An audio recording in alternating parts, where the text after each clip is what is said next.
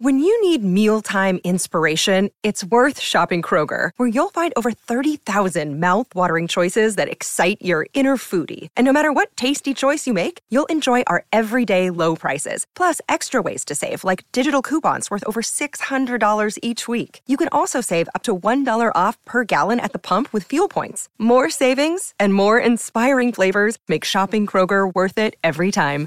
Kroger, fresh for everyone. Fuel restrictions apply. A Visit from St. Nicholas. 'Twas the night before Christmas, when all through the house not a creature was stirring, not even a mouse.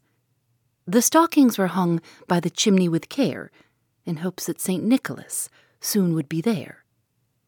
The children were nestled all snug in their beds, while visions of sugar plums danced in their heads.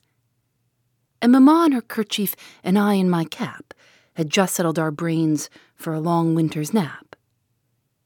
When out on the lawn there arose such a clatter, I sprang from my bed to see what was the matter.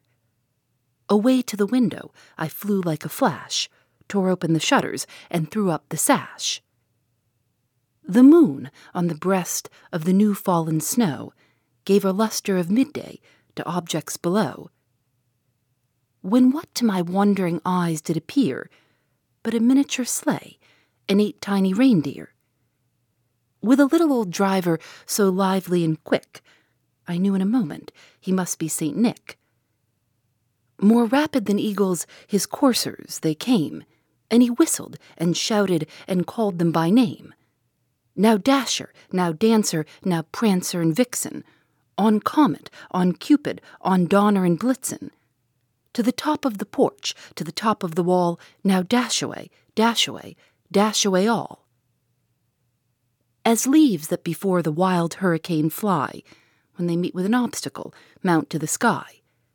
So up to the housetop the coursers they flew, with the sleigh full of toys, and St. Nicholas too.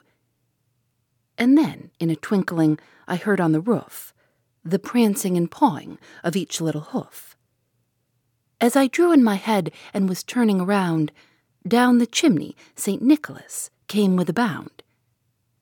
He was dressed in all fur from his head to his foot, and his clothes were all tarnished with ashes and soot.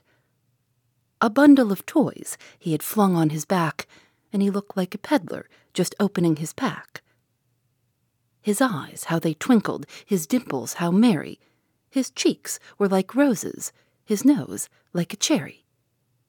His droll little mouth was drawn up like a bow, and the beard on his chin was as white as the snow. The stump of a pipe he held tight in his teeth, and the smoke it encircled his head like a wreath. He had a broad face and a little round belly that shook when he laughed like a bowl full of jelly. He was chubby and plump, a right jolly old elf, and I laughed when I saw him, in spite of myself. A wink of his eye and a twist of his head soon gave me to know I had nothing to dread. He spoke not a word, but went straight to his work, and filled all the stockings, then turned with a jerk. And laying his finger aside of his nose, and giving a nod, up the chimney he rose. He sprang to his sleigh, to his team gave a whistle, and away they flew like the down of a thistle. But I heard him exclaim, ere he drove out of sight, Happy Christmas to all, and to all a good night. Phoebe Reads a Mystery is recorded in the studios of North Carolina Public Radio, WUNC.